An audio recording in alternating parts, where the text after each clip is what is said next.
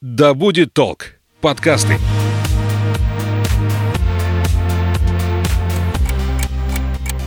Ты смотри, умный какой. Вот будут у тебя свои дети, я на тебя посмотрю. Потому что я так сказала. Мы такими не были. Ну, мам, не Ты мамкой. что, хочешь жить в свое удовольствие? Мы такими не были. Серия подкастов о подростках и их родителях. Разбираемся, как детям и взрослым понять и принять друг друга. Всем привет, я Александра Михайловская. Это подкаст о подростках и их родителях. Мы такими не были.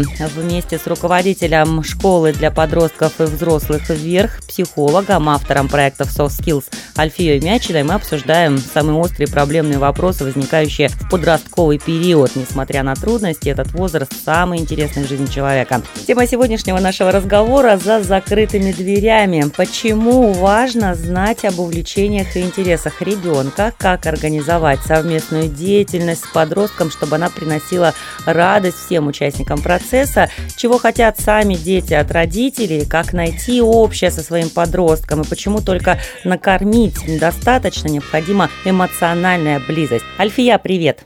Привет, Саша. Не единожды сталкивалась в семьях, видела такие образы, когда родители считают, чтобы у ребенка все было в плане материальном, был сыт, одет не хуже других, и чтобы как-то вот внешне все было прекрасно и хорошо. И абсолютно нет какого-то контакта, нет диалога, нет эмоциональной близости, с одной стороны. А некоторым детям это помогает быть более самостоятельными. Им приходится решать какие-то вопросы, которые за них взрослые не решают, и тем самым становятся сильнее и устойчивее в этой жизни. А с другой стороны, ну, меньше чувств, что ли, в таких детях. Вот а давай, наверное, начнем с того, почему помимо материальных удовлетворений важно еще что-то что больше. Что больше? Да потому что мы не животные. И Да, э, давай, только поесть и быть в тепле и в безопасности это, это потрясающе. Это первый уровень пирамиды потребностей. Но это не все. То есть как только а, мы удовлетворены э, температурой, безопасностью и так далее, нам сразу же охота любви. Нам хочется теплого человека рядом, нам хочется быть услышанными, нам теперь уже важна эмоциональная безопасность. Почему это а, вообще существует? Ну, это наша история, и там наши бабушки и прабабушки, которые прошли войну, им было не до эмоций, и речь шла именно о выживании. Там у моей бабушки в семье было семеро или восемь детей, выжили не все, и она сама там как старший ребенок в семье заботилась о младенцах в их семье. Ну, то есть наверняка у каждого человека в истории есть такие ужасы и про войну, и про голод. И наши родители выросли в среде, где не до страхов, не до амбиций, не до эмоций, а будет ли завтра что покушать. То есть вот этот уровень пирамиды про безопасность, он был под угрозой, и, безусловно, наши бабушки и мамы не в контакте со своей эмоциональной частью. Что изменилось сейчас? Зайди в любой магазин. У нас профицит э, безопасности. Надежные замки Guardian. У нас одной капусты только 15 видов. У нас телефоны на любой вкус. То есть мы находимся в ситуации, когда материальный мир, в России, по крайней мере, да, и в похожих странах, предоставляет нам возможности жить хорошо. Ну вот в плане еды, там, питания, одежды и так далее. Ну то есть эти уровни закрыты, базовые, и нам надо дальше. То есть мы хотим раскрываться внутренне, мы хотим узнавать себя, мы хотим завоевывать что-то, мы хотим э, создавать свои миры и пространства, нести свои смыслы. То есть мы стремимся по пирамиде вверх. А предыдущие поколения не всегда могут это понять и осознать. Они могут это обесценивать, считать блажью. Как часто бывает, э, ко мне как психологу приходит семья, где родители еще дети тех родителей, у которых ничего не было, и они сами жили. Когда э, надеть на чаепитие мамино платье, это значит, ты просто королева бала. Мамина старая какое-нибудь вообще не подходящее тебе платье, ты чувствуешь себя самой классной и вообще богатой. Вообще что-то принести на чаепитие? Да, да, да. Или спекли орешки. Это богатые, мы богатые, мы можем кого-то угостить. Вот, или Барби, которая на самом деле не Барби, а там другая кукла. Ну так вот, и родители, которые приходят ко мне на прием, приводят подростка, они говорят, да вообще у нас какой своей комнаты, у нас своего угла не было, спали там с братом на, на перевес на диване, который там, не знаю, метр двадцать в ширину. И Вот. картошку садили. Да, картошку сезон. садили, и вообще ничего не было, в одних сапогах в школу И ходили. нормальные смысле? Ну, а у этих все есть, и они еще там выпендриваются, ленятся и так далее. Чего хотят они? Подростки хотят много всего. Они хотят. Они вообще такие потребители, они хотят, чтобы им все просто так им было, чтобы им было классно, интересно, и не надо было напрягаться. Вот. Они хотят э, любви и уважения, они э, хотят, э, чтобы их территорию не нарушали, они хотят признания, они хотят внимания, они хотят блистать, они хотят быть крутыми, и при этом желательно ничего не делать, чтобы оно само произошло. Ну, Ну, такое по мне, так это эгоизм, знаешь, такой нездоровый. Ну, А ты разве не хотела бы? Подожди. Мы сейчас образ рассматриваем. Конечно, это возраст, где мы в самом потребительском состоянии находимся. На наш Инстаграм мы стали снимать рилсы раз в неделю. Я какой-нибудь один вопрос задаю и снимаю ответы разных подростков. У нас был вопрос, чем вас бесят взрослые? Второй вопрос был, чем вам нравятся взрослые? И, э, ну, бесят, понятно, что они там лезут, нарушают мои границы, что они скучные, что они старомодные, они ничего не понимают там и так далее. Это быстро очень ребята ответили, чем бесят. А я спрашиваю, а чем вам нравятся взрослые? И они говорят, ну, там они, с ними можно поговорить, есть какие-то такие ответы человеческие, но большинство, они дают деньги, они могут э, как-то еще материально поспособствовать, они могут услышать, что не надо ко мне лезть, то есть а, это потребительское отношение к родителям в подростковом возрасте в целом нормально. Ну, мы с тобой начали говорить о том, что одеть, обуть, накормить недостаточно. Недостаточно, потому что в подростковом возрасте особенно кроет эмоционально. Когда эмоции чрезмерные, их много, а я их не знаю. Становится страшно, я не, не могу как бы управлять собой, ну как будто бы это на самом деле иллюзия. Они меня поглощают полностью, заливают эмоции. Они бывают быстро проходят, то есть настроение скачет, там в течение дня, может быть, э, приуныл, разбесился, приуныл, разбесился. И это как будто бы происходит само собой, я ничего не могу сделать. И если рядом нет человека, которому я доверяю, с которым я могу поделиться, который мне может объяснить, что со мной происходит, мне становится еще и плюс тревожно за себя. Я думаю, что со мной что-то не так, я думаю, что я какой-то неправильно ненормальный, я отличаюсь от других, я ужас и кошмар. И э, там человек закрывается в себе. Как только появляется человек рядом, которому я могу пожаловаться, спросить, рассказать, поделиться, попросить поддержки, это состояние сильно расслабляется. Ну вот в подростковой группе кто-нибудь один, например, поделится, что бывает такое состояние, когда меня настолько все бесит, мне кажется, я бы просто, был бы у меня автомат, я бы всех расстрелял. Искренне скажет про уровень, да, своего гнева. И все дети, вот у них такие глаза, они как будто бы, вот знаешь, увидели своих, и они смотрят на него и говорят, да, у меня так же, у меня так же. И в этот момент что происходит? Осознавание, что я не один такой, а значит, со мной все нормально. Слушай, а у тебя бывают такие, которые приходят и говорят, у меня самые лучшие родители на свете? Нет. Я вспоминала. Брачная аудитория или...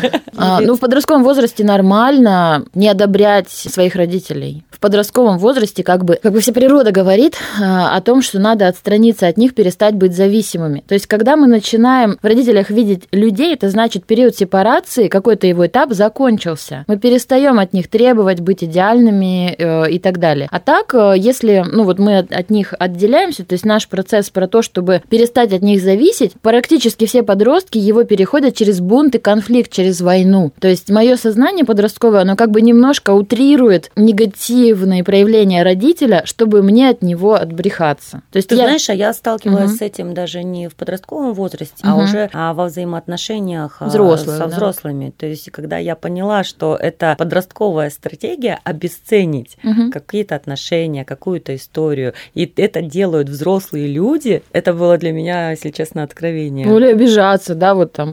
Да. Твоей маме 60, тебе 40, или там маме 70, а мама там неправильно мне что-то советует. Ну, Кашу вообще. мне сварил Да-да-да. с Вот. пенкой.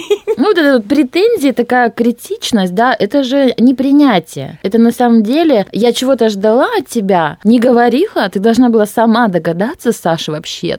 И ты этого не сделала, и все, уйди противно, и я на тебя обиделся. Смотри, принято говорить конфликт поколений. Мы разные, родители, они какие-то старомодные, у них какие-то отсталые взгляды. А давай посмотрим, не только родители для детей непонятны в какой-то степени, но и дети Мгм. в большинстве своем непонятные родителям. Мгм. Давай опишем вот этот процесс. Да, Почему? а потом я еще отвечу про то, что на самом деле дети ценят родителей за много, то я сказала, что вообще хороших нет. Дети часто отмечают, что родители сделали круто, надо об этом просто сказать. не выражают. Конечно. Мгм. Смотри, что я сейчас наблюдаю, такую вот дихотомию. Родители думают, что современные подростки, вот давай сейчас эти поколения возьмем, Мгм. да, вот те, кто сейчас подростки, Мгм.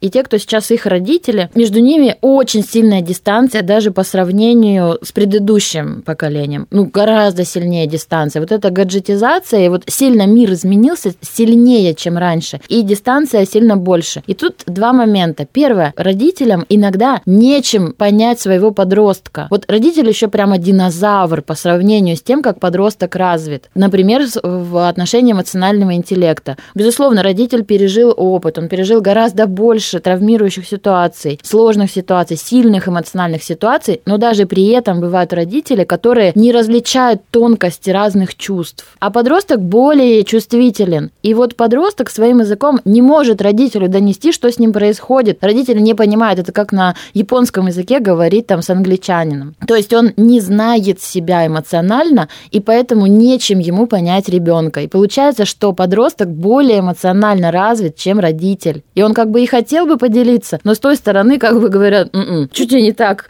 еда есть, э, уймись. Знаешь, как э, мужчины и женщины понимают цвета, такой мем, я его люблю. У женщины там типа 30 оттенков, там лососевый, коралловый, у мужика один красный. И вот сейчас можно также поставить в этот мем подростков и современных родителей. У него там очень хорошо различается разочарование и досада. Он понимает хорошо свою эмоцию. Родитель говорит, типа, хорошее настроение, плохое настроение. Папа, например, да?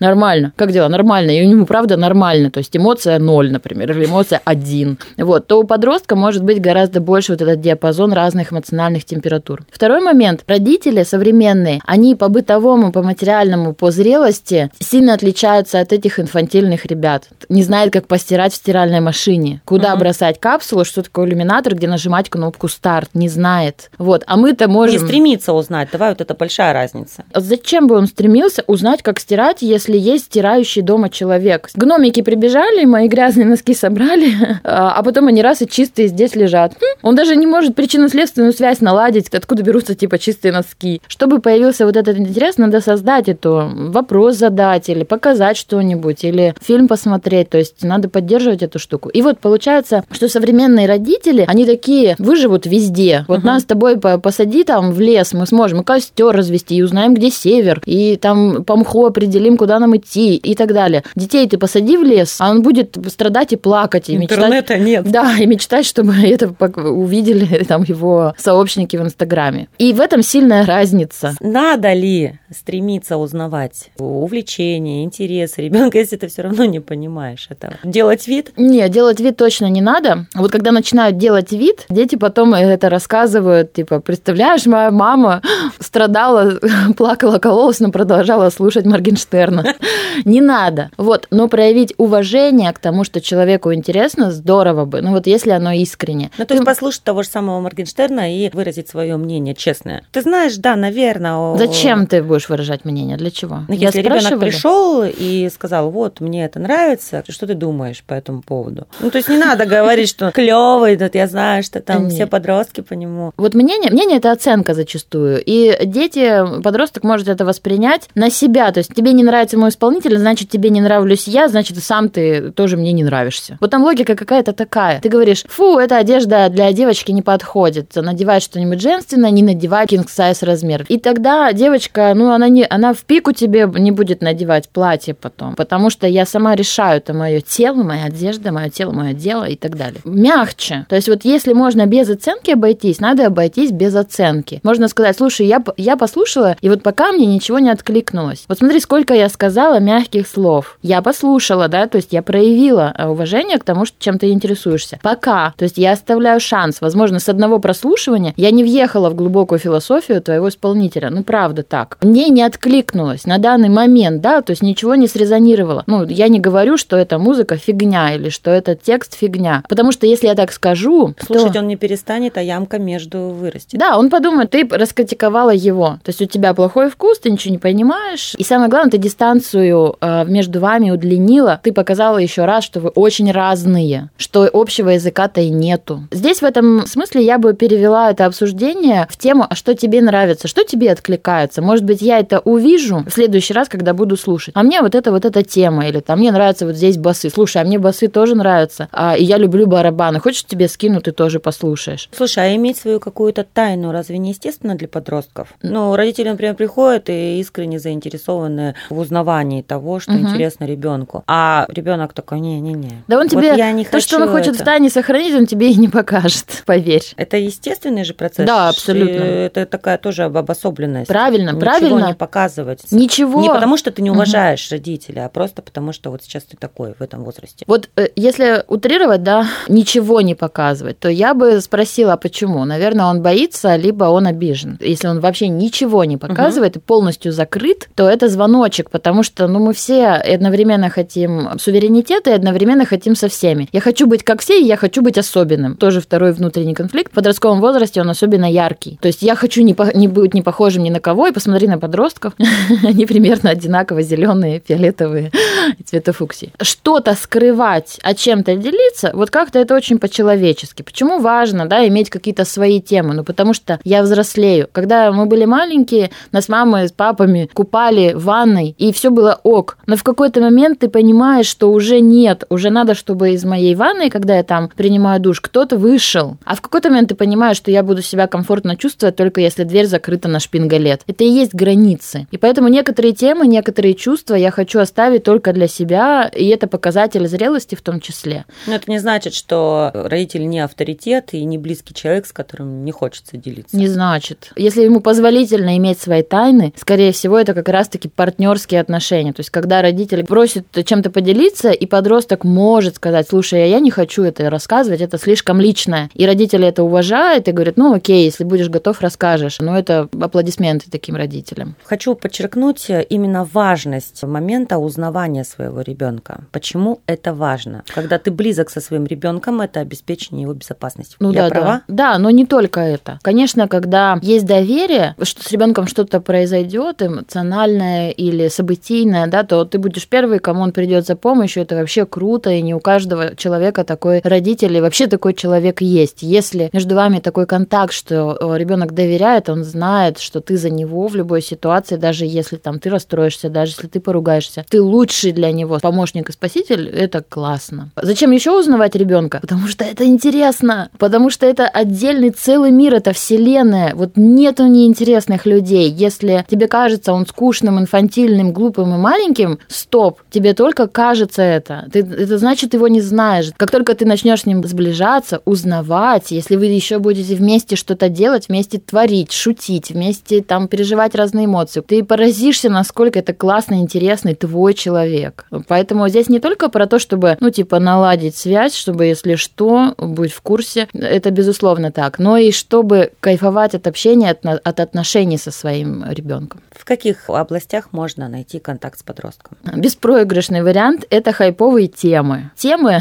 Как минимум нужно следить за тем, что происходит. Не, хайповых тем миллион. Любую тему, бунтарские такие вопросы, то есть там, где ущемляются чьи-то права, дети с удовольствием об этом разговаривают. И поднимать такие темы умеючи, это очень классно, потому что они обязательно начинают возмущаться, высказывать свое мнение, топить за справедливость и так далее. И это очень хорошее начало, чтобы заходить в более глубокие темы, если ты хочешь их обсудить или поделиться мнением, или для подростков на самом деле важно просто порассуждать, чтобы их послушали, а они поформулировали. Современные подростки наши, у них на самом деле очень большой бич, они не умеют говорить вслух. Зачем нам говорить вслух? Мысли внутри головы во время подростковости это очень неоформленные такие субстанции, которые не превращаются в позицию. Он где-то что-то слышал там, где-то ему что-то сказали, это не уложилось в позицию. А когда он формулирует, его кто-то слушает, это уже может быть похоже на позицию. Например, позиция по поводу каких-то экспериментов с веществами, позиция по поводу отношения к себе, позиция по поводу безопасности в отношениях, позиция по поводу будущего, позиция по поводу мотивации. То есть какое-то мое мнение, которое я буду считать ну, временным или постоянным правилом. И вот это формируется только в говорении вслух. Это нельзя внедрить и сказать, у тебя позиция вот такая. Он такой, ага, ага, и пошел дальше ковырять носу. Важна атмосфера, в которой это все происходит. Ну, то есть в зале вы сидите на мягких диванах, там, в креслах, или это вы мимоходом обсуждаете на кухне, пока едите. И здесь вот родителю важно создать атмосферу, в которой будет происходить этот разговор. Конечно, обязательно. Нам всем важно На что здесь себя обратить внимание? на время, то есть чтобы времени было достаточно, если в случае чего, да, начнется какой-нибудь дикий замес, э, столкновение, ссора, дискуссия, ну что-то вот эмоционально насыщенное начнется, важно, чтобы хватило времени пережить пик э, и потом, чтобы оно рассосалось, расслабилось, закруглилось. И если это там 5 минут перед школой, ну не надо затевать серьезный разговор. Ребенок растревоженный, взвинченный, не успевающий, побежит в школу и целый день будет в этом,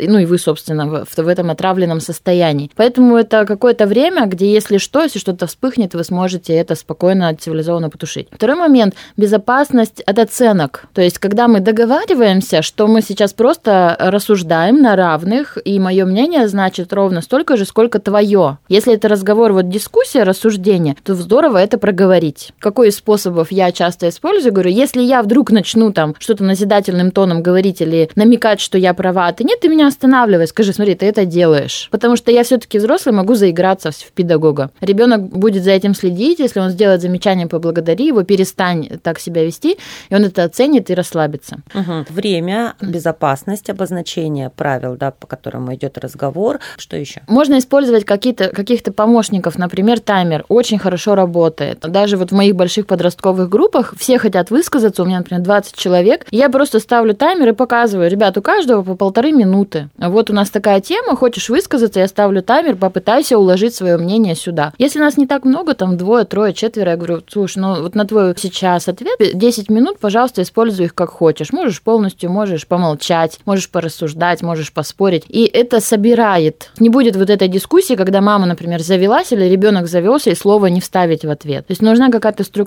которая будет помогать. Иногда эту структуру может вывозить человек. Он как бы в роли модератора, психолог или более уравновешенный член семьи, который скажет, так, мама, Будет ты... открывать дверь на кухню, говорить, у вас Выходим. минут, закрывайте.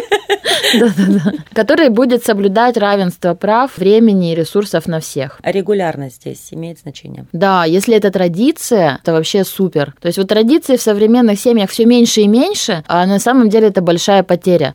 Традиция семейных обедов, семейных советов. Я, кстати, не очень рекомендую заводить серьезные темы за едой. Время, когда мы кушаем... Как же побеседовать во время ужина? Ну, если это что-то гарантированно приятное, вот без споров и там, где не может возникнуть обида, тогда да. А, время, когда мы кушаем, это время безопасности. И поэтому, если часто случались э, неприятные разговоры, ранящие разговоры, то ребенок будет просто избегать э, совместных приемов пищи. Он уже понимает, он садится за стол, у него уже все тело говорит, сейчас мне будут пропесочивать мозг, и он перестанет хотеть есть вместе с вами, будет занят случайно якобы. Даже неосознанно он будет избегать этого времени. Время, когда мы там обедаем или ужинаем, это время должно быть э, приятное, комфортное, безопасное эмоционально. Поэтому избегайте здесь разборок, э, критики каких-то глубоких серьезных тем.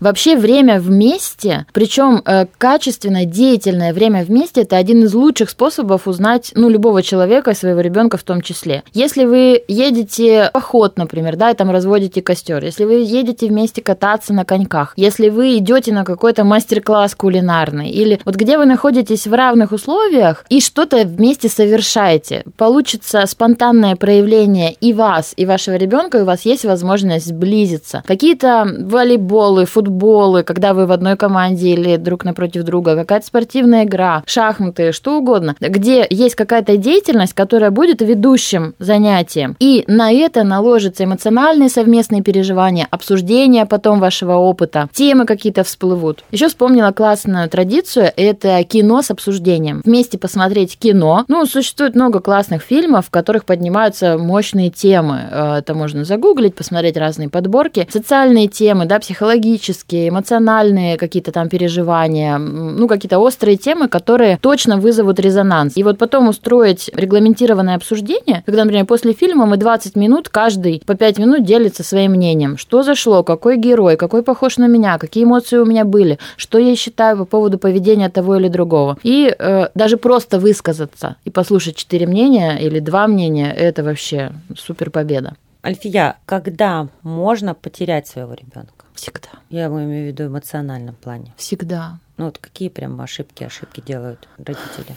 Ох, столько историй у меня очень легко потерять. Дети все равно тянутся, дети хотят быть близко с родителями, но есть какие-то вещи, когда вот происходит прям все. Ну- Барьер, яма, которая непреодолима. Когда, как это происходит? Как правило, это элементы насилия. То есть, когда совершено эмоциональное, физическое насилие а, в сторону ребенка, и эта травма может быть а, такой, которую нельзя исправить, ее нельзя будет залечить. Там наше поколение отличается тем, что мы настолько виноваты, ну вот мы нас винили, мы все травмированы виной. А у современных детей не ощущают большую свою правовую основу, защищать свои границы, не любить родителей, несмотря ни на что. Нет вот этого стокгольмского э, синдрома, когда там ко мне проявляют насилие, а я проявляю сочувствие к насильнику. Совершенное вот насилие в виде сильной критики, отвержения, непомощи, отстранения, холодности может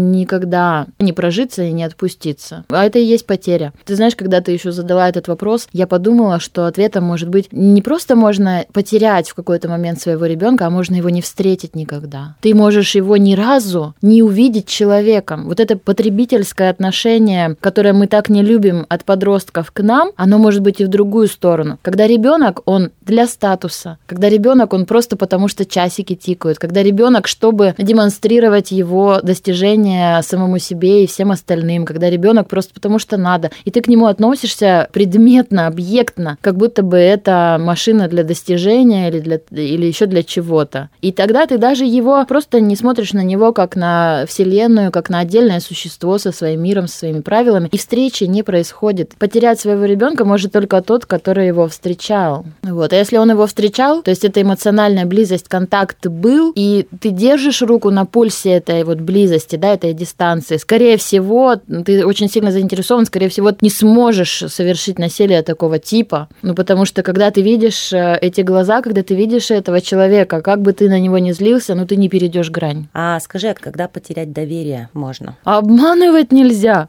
Когда э, есть обесценивание, нарушение договоренностей, конкретная ложь, такое предательство. Вообще термин предательство чисто подростковый. Каждый второй жалуется на нарушение личных границ, залазят в телефон, залазят в дневник, э, проверяют, следят там за твоим перемещением, позвонят за твоей спиной твоим друзьям, спросят, а где там он был, что делал. С учителями за глаза обсуждают, с подругами, с кем-то еще, бабушки жалуются. Это, это конкретное нарушение границ, действия за спиной, сплетни, И подростки выискивание информации. Это предательство? Конечно. Ты считаешь, что это нормально? Нет, я так не считаю, просто мне интересно, как они формулируют. Небольшой процент реагирует агрессивно, небольшой. То есть они возмущаются, критикуют, мстят в открытую. Большая часть начинает холодную войну. То есть они будут прятать эту информацию так, что ты до нее не доберешься теперь никогда. Перестают вообще вести дневник. А это был вообще их один из главных способов переживания эмоций. Здравствуй, дорогой дневник, мне очень хреново. Так начинается каждый второй дневник. И это отличный способ, ну, просто пережить, куда-то вывалить то, что тебя терзает изнутри. Один раз прочитав, и ребенок узнал, что ты туда залазил, он перестанет вести дневник. Кому ты сделал хуже, нарушив это- эти личные границы. Вот. Ну и, конечно, это недоверие, которое будет выражаться в том, как дела нормально, чтобы не вызывать подозрения, но это будет отдельная, скрытая от тебя жизнь.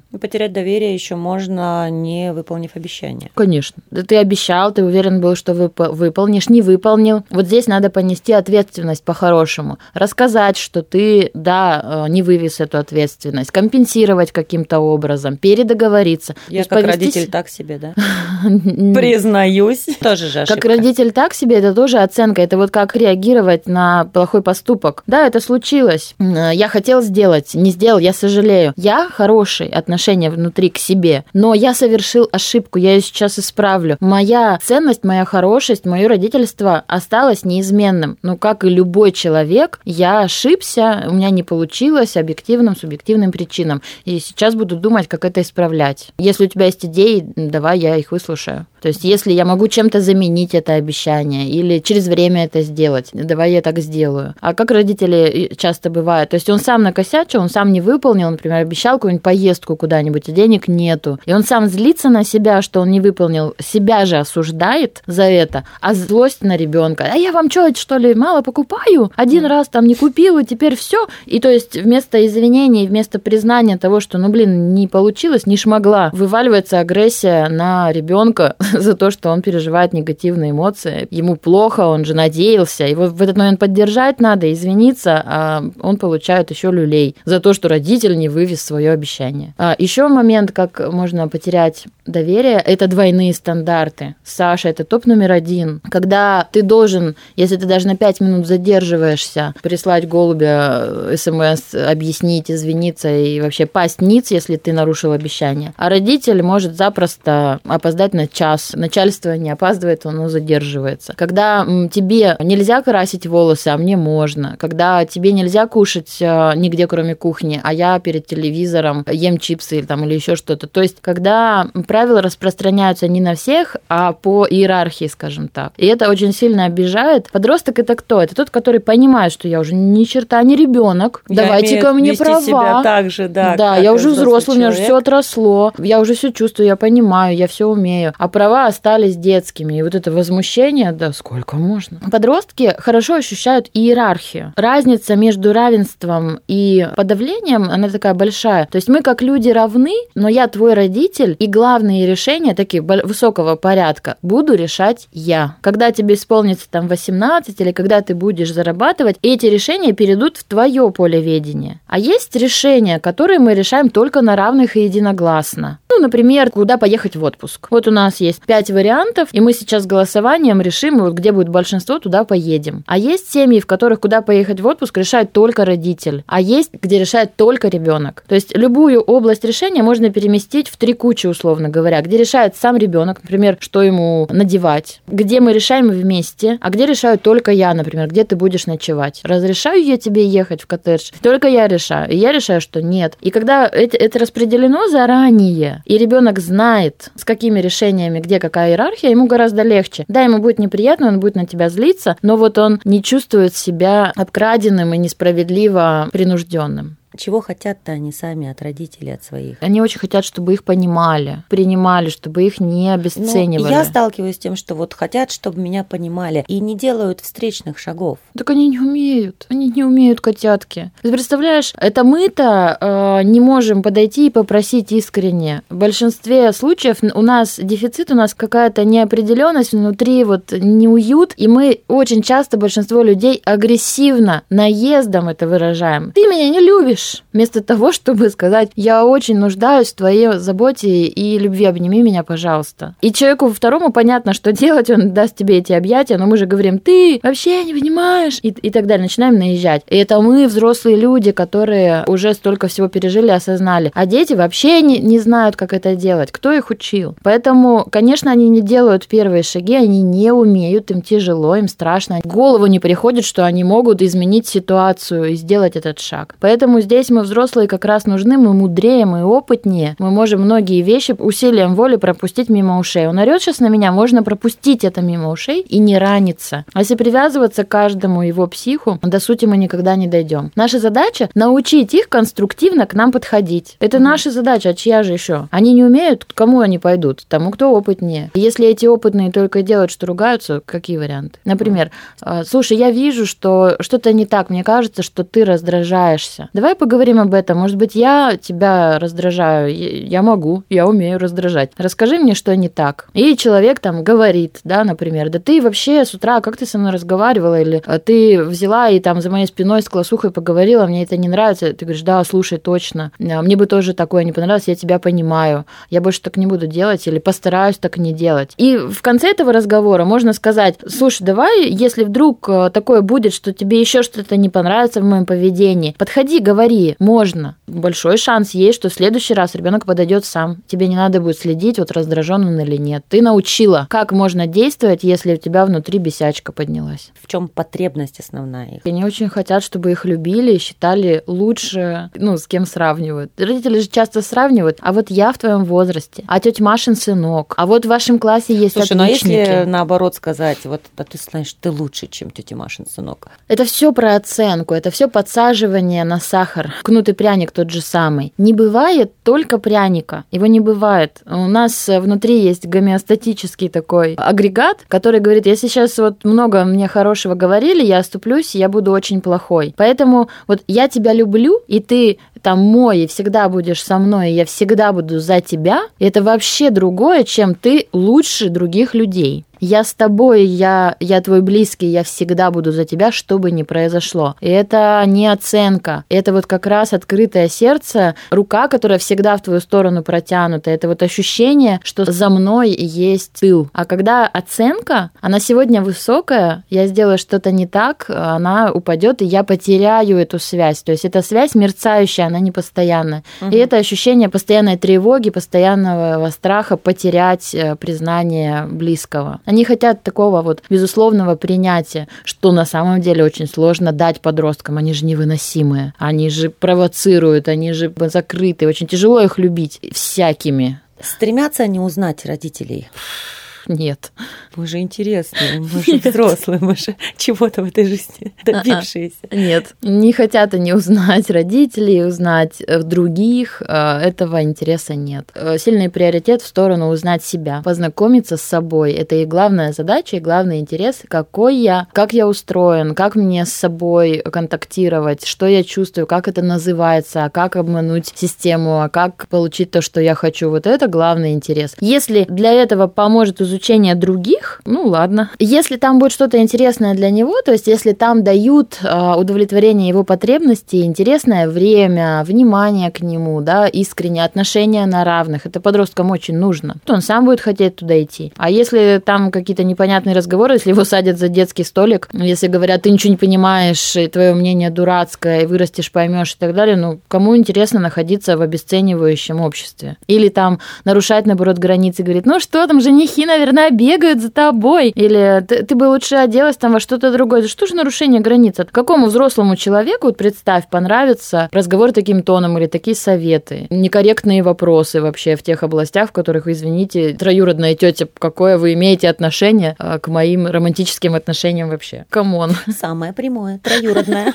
Да-да-да. Ну, какая совместная деятельность может быть такая обобщающая? Походы, путешествия – это классно. На концерт вместе вместе сходить, чтобы было совместное проживание чего-то, какого-то события или эмоциональное проживание. Вот это сближает. Работа вместе, проекты вместе, хобби вместе, соревнования вместе, они сближают. А вот когда мы сели друг напротив друга, ну давай, открывай свою душу, не ты открывай, не ты. Это не работает. Надо создать естественные условия, где я проявляюсь, чуть-чуть даже, может быть, в стрессовом формате, какой-нибудь пейнтбол, какие-нибудь командные игры. Круто. А это подкаст «Мы такими не были», уже не будем Мы такими не были, слава богу. В гостях у нас Альфия Мячина, руководитель школы для подростков и взрослых вверх, а создатель soft skills проектов и проектов по профориентации. Альфия, огромнейшее спасибо тебе за этот эмоциональный, этот душевный, как всегда, разговор. Благодарю тебя за то, что пришла. Спасибо большое, любите подростков. Мы такими не были. Серия подкастов о подростках и их родителях. Разбираемся, как детям и взрослым понять и принять друг друга –